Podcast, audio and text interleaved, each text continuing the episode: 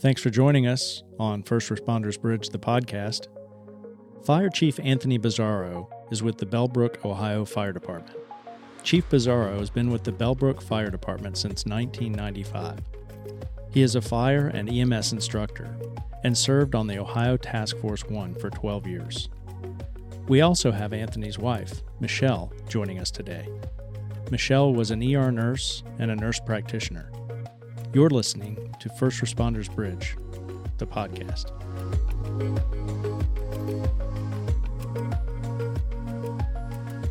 Hey, good afternoon, Anthony and Michelle. Thanks for joining us today on The Bridge, the podcast.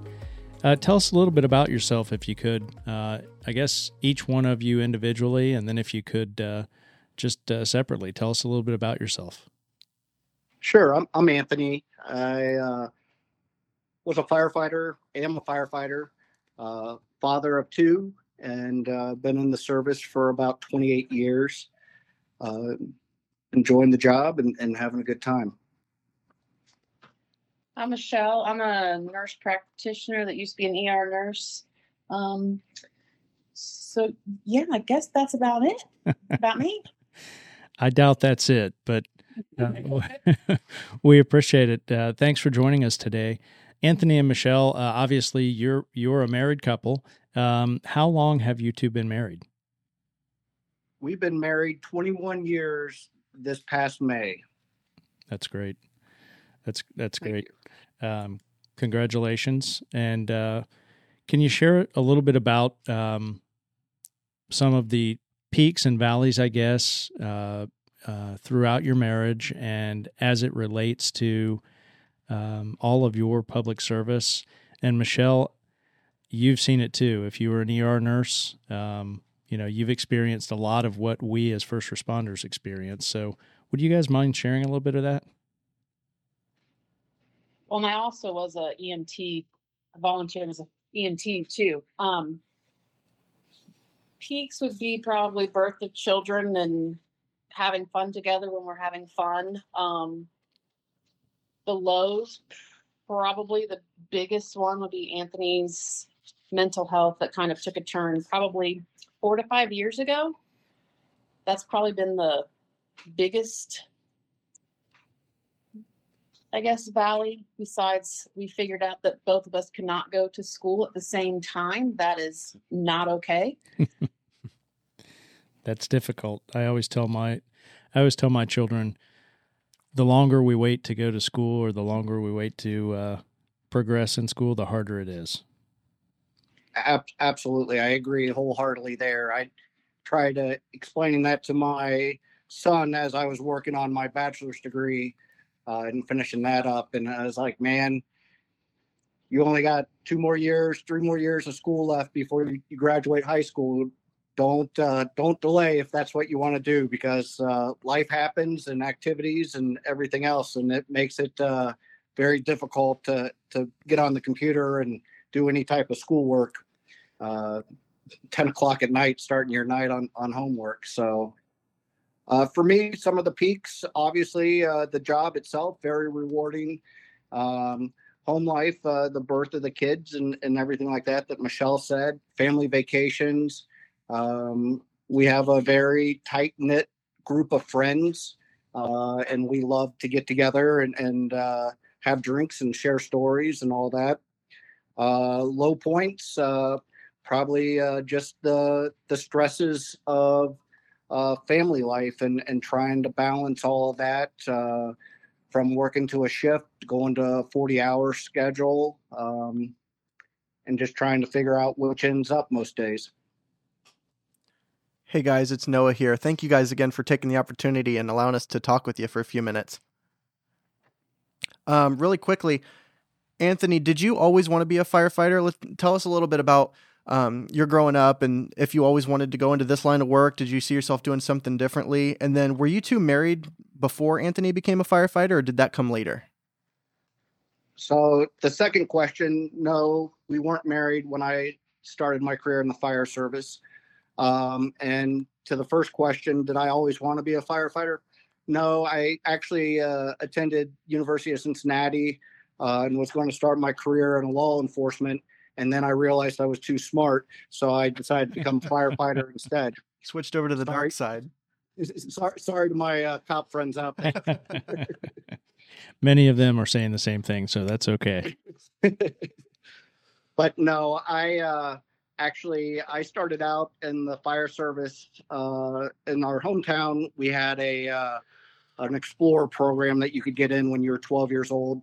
Um, I had a, uh, a bad injury when I was in fifth grade um, and was told that I wasn't going to be able to participate in sports uh, or anything like that. And uh, I, I was crushed at that time. And so my parents were trying to figure out something for me to get involved with and uh, happened to know the local assistant chief and, and explained my story to him and, and they had a, a program for cadets and explorers so I, I got involved in that and been with that ever since um, and, and now i hold the role as the fire chief for this department That's fantastic. You you mentioned something that uh, I think is important, Anthony, especially for firefighters, and that is going from shift work to a forty hour a week, and it's probably more than that, but forty hour a week work week. Um, can you talk a little bit about that? Because you know that, as you know, that's sometimes uh, one of the reasons that people get into firefighting is because of the great schedule, um, and when you have to make that shift, or at least you're weighing whether or not you want to promote up. I know those shift versus 40 hour weeks come into play. Can you talk about that a little bit? Yeah, absolutely. So I was on shift probably close to 18 years, 19 years. Um, in a way, it was great. I worked my 24, I was off 48. Uh, gave me plenty of time to get involved in uh, everything else, chores around the house, uh, kids' activities, whatnot, uh, and doing everything like that. Um, and then uh, also, my wife at the time, she worked nights. Um, and so the way our schedules worked is uh, she was typically in the emergency room on my t- two days off. Uh, and then I was home um, those two days. And then she would, uh, or I'm sorry, I would be at work and she would be at home uh, that day. And so for the first, like I said, fif- 15, 18 years of our marriage, uh, we never slept in the same bed or saw each other at night, just the way our schedules worked out. So going to a 40 hour shift, uh, it was definitely a huge change. Um, at first, I, I really enjoyed it because it was new, exciting. Um, I was home every night with the family now. Um, but then I started missing out on, uh, started missing uh, being at the station every third night with with the crews and, and hanging out with the guys.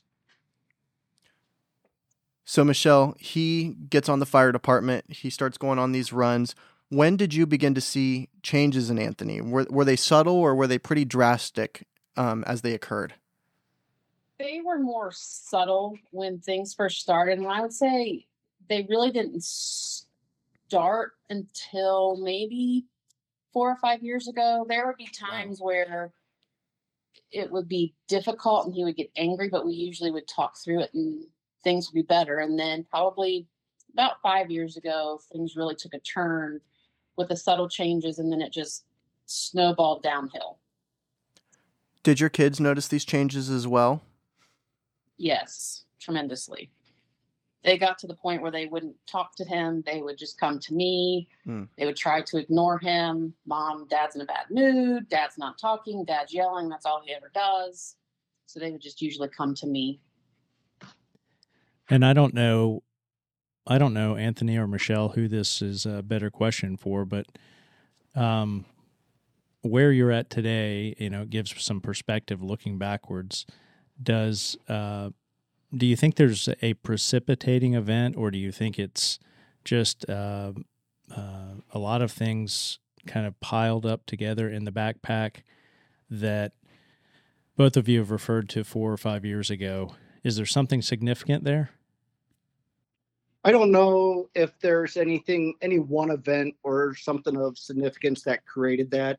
I think it's just the the buildup over the years, uh, the realization that our uh, son, our, our oldest son, is getting ready to graduate and leave the house. um, changes in positions at work, uh, extra stress uh, from the workplace, and uh, all of those little things just adding up over and over and over again. To me, I think is what were some of the, the biggest events, I guess, that that kind of brought that on. Michelle may say something different, but uh, to me, those were the, the things that just kept piling up over Yeah. time. And of course, the calls from work and everything like that, to add that on to the mix of things. How long have you been the fire chief there? Um, I've been the fire chief since, um, I'm sorry, 2020, the end of 2020. I got promoted to fire chief. Okay. I served the role of deputy chief for about three years prior to that, uh, and was administrative captain for uh, five, six years before that. Um, so I, I've been been up there for a little bit, Yeah. um, and each each step, the one thing that I don't think they prepare us enough for is um, I, I call it the silent stress of of the job. Um, just everything uh, just weighing on your shoulders a little bit, and in each position, there's a little more responsibility, more responsibility, and then when you finally be uh, get to the position of of the top dog, if you will. Um, all that responsibility lies on on your shoulders and there's nobody to to look up to to say well you know I, I turn an eye here i got somebody else that's going to take care of that well Yeah. I, i'm i'm i'm where the buck stops so uh that that extra stress uh has definitely played a lot into to a lot of this Yeah, I understand that. I get that. Anthony, I uh, in my experience working with first responders, I know that a lot of times first responders are not so quick to see and acknowledge the the things that they're struggling with, right? Because that's lowest priority. What's high priority is is helping other people. And that makes me ask, when did you begin to see the changes in yourself? Was it something that you noticed quickly or was that something that took a lot longer to notice? Uh, for me, it was definitely a, a lot longer. Uh, again, I think this is uh, safe to say for for most, if not all, the first responders. Being a uh, Type A personality, uh, we're always there, putting everybody else first. Um, never sit down, take a break. Uh, we got to be the fix it people, um, but yet um, I couldn't even realize that in my own family Mm. uh, uh, or or yeah, the, at home um, that there was issues. Um, more or less, I, I made some pretty poor decisions and uh, got caught in some of those decisions, and uh, that's that's when uh, reality smacked me in the face pretty hard.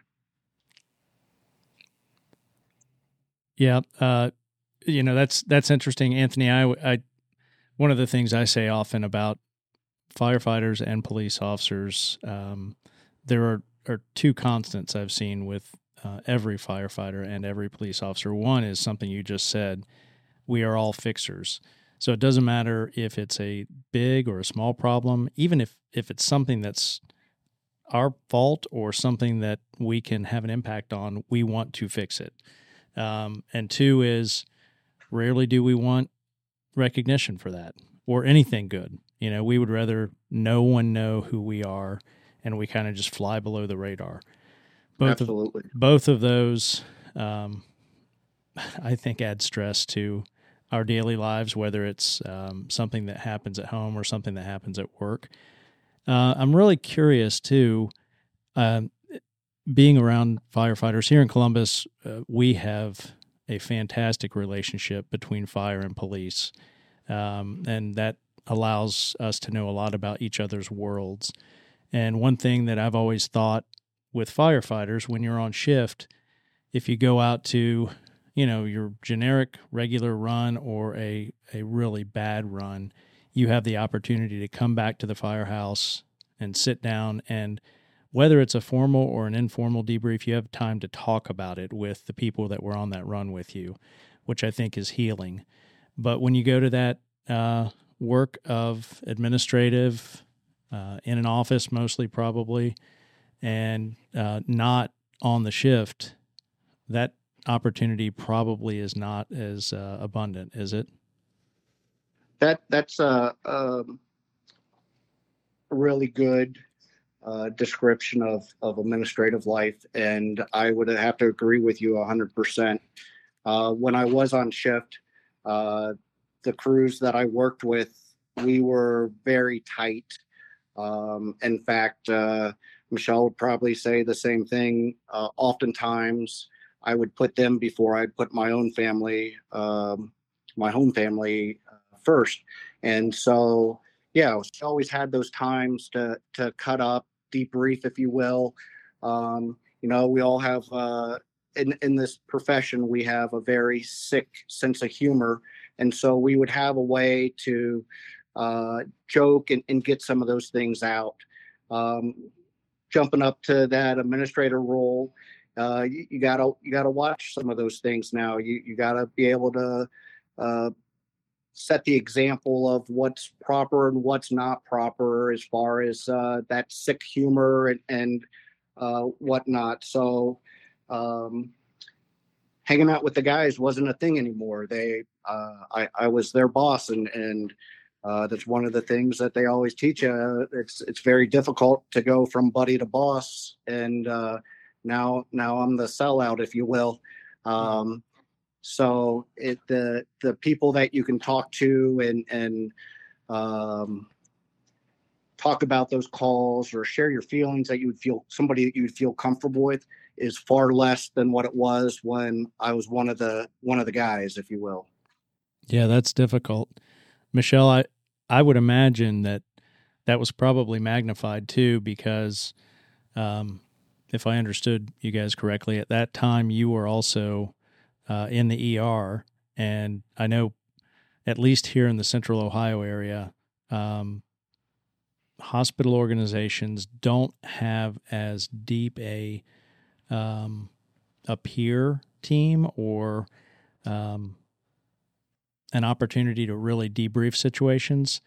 Was that the same up there, and did that have an impact at all in your uh, home life? I guess. I yeah, that is correct. Down here, there's not a lot of talking about it. I mean, especially in the emergency room, you get a bad patient in, and you're trying to fix that one at the same time you're trying to, you know, help somebody else and kind of multitasking the entire time. I don't necessarily think that contributed to it because by the point that he was kind of going downhill with his mental health, I had already transitioned into a nurse practitioner role.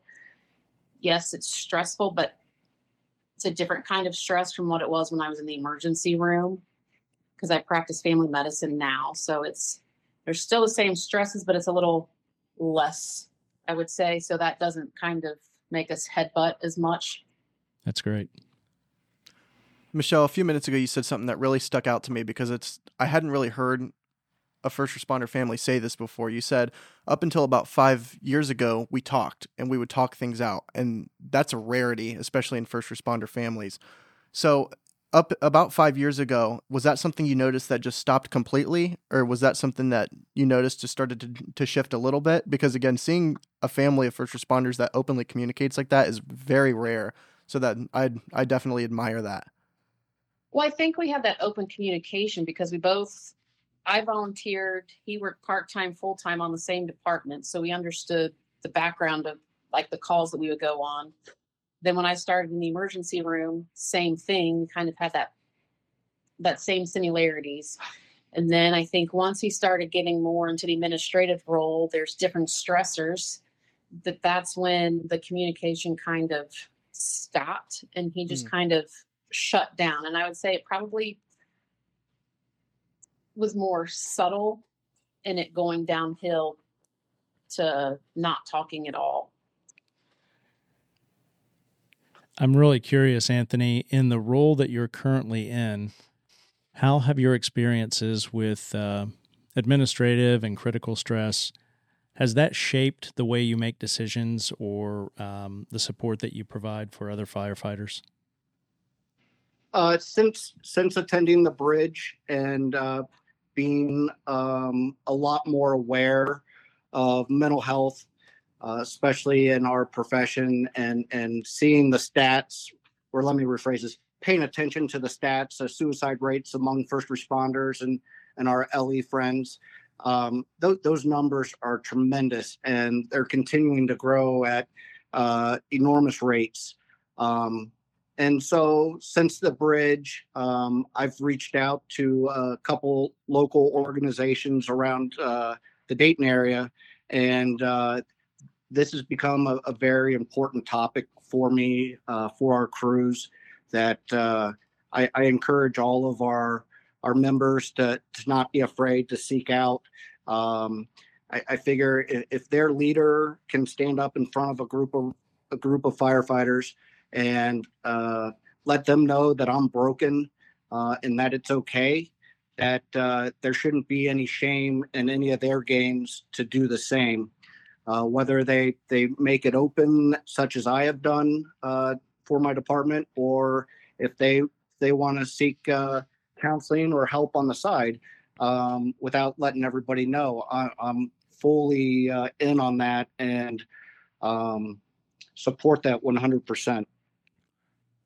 And Anthony, I, I applaud that because I think that's one of the biggest ways that we can break this stigma, right? Is because we hear at the bridge all the time officers and firefighters who come in and say, I don't want to talk about my mental health because I'm afraid I'm going to get my gun and badge taken away or I'm afraid they're going to pull me off the street, right? So having having somebody with rank come in and say, "No, this is a priority," I think that's going to make a big game changer within the fire service, within law enforcement, within all all the first responder realms. So thank you for for doing that. That's something that's rare, but it's something that we we are definitely starting to see a positive change in.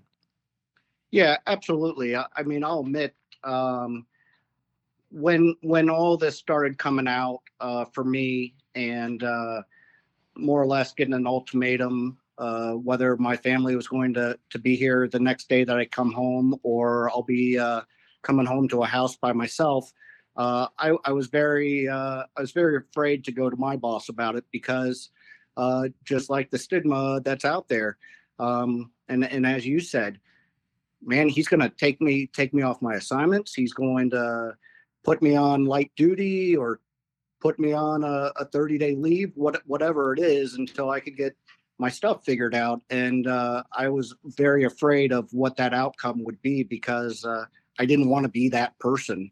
Um, but since, uh, again, everything that's transpired over the last several years, um, I, I, know that that's not necessarily true, um, and that uh, you know there, there's there's no shame in the game to to ask for help, especially for us, because uh, not too many people understand what it is that we actually do and the things that we see on a day to day basis. So we have to be able to take care of each other in order for us to be able to take care of others. Yeah, I agree with that 100% you know when when others hear that you know life is not always a facebook post um, they hear how there are challenges and struggles i think that goes a long way. Um, michelle if you could give advice to other first responder families what would you say? I would say to keep asking the questions. Um, i tried asking questions to see if he was okay and it didn't he would just shut down even more. Um, try to be patient as much as you possibly can because they are going to have bad days, and that's fine. We just need to be supportive and listen. Um, and uh, unfortunately, I think sometimes until they're willing to see that they need help, it's kind of hard to give help to somebody that doesn't want the help. Um, and I think we were very fortunate that Anthony finally saw that he needed help and asked for the help and got the help that he needed to to make him better. And then Anthony, what advice would you give to your first responder brothers and sisters? Don't be afraid to ask for the help. It, it's out there. It's not going to make you any lesser of a first responder, uh, regardless of your rank. Uh, same way with the the LE side. It's not going to make you any less of a police officer. Uh, we, we all are people and have feelings. And again, we, we see things that the normal person should never see. Uh, and, and we're dealt with those cards. So we have to figure out a way for us to, to be able to take care of ourselves so that, again, we can continue to take care of those that we, we swore to protect and serve. That's right. Anthony, thank you so much for your leadership and uh, helping us to break this stigma like like you were absolutely doing. And Michelle, thank you so much for being um, a, a, great wife to, to Anthony, and thank you for all that you both are doing for the first responder community. Thank you. Absolutely. Thank you guys for for taking the time and doing this. This uh, this means a lot. And uh, the bridge, the program at the bridge, uh, was definitely a, a eye opener for me. Um, and in all reality, it, it probably uh, probably saved my life. I'm not going to lie. Um, I was in a pretty dark place, and um, I, I, didn't know how to get out of it, or first of all, believe that I was in that place until uh, we attended the conference, and then then we're sitting there, and every one of the speakers would get up, and I'm sitting there thinking to myself, I, I have those same problems, I have those same issues, and and again, Michelle sitting next to me, she's like, I've been trying to tell you that for years, and I was too dumb to to recognize that uh, that you know this. I'm not alone in this. So I think what you guys do as the bridge and these podcasts are outstanding, and uh, hopefully the word gets out more and more that uh, you know it's okay to be broken. It's okay to seek out for help, and uh, that everybody's able to to finish out their careers, uh, a healthy career and, and, a safe career. That's awesome. That we're so grateful that, that we were able to help you in that way, and we we love hearing stories like that. And you know that's one of the main reasons we started this podcast is to extend the reach of the message of the bridge and, and to help as many people as possible. So thank you so much for that. Absolutely. And before we close, I want to do our praise of the day. And uh, every week we love to do these to shine some light on our first responder heroes. This one is out of Hackettstown, New Jersey. There was a police officer who came upon a house fire and he climbed through a window and was able to save the life of a 91 year old woman. He carried her out and was able to save her. So that is super, super cool. So thank you to that officer for doing that. And that is that is all we have for you guys on this episode. And to Anthony and Michelle, thank you again so much for taking the time and for all that you guys do for our first responders. Thank you. Absolutely. Thank you guys. Appreciate it. Thanks guys. And we will see you guys next time on First Responders Bridge, the podcast.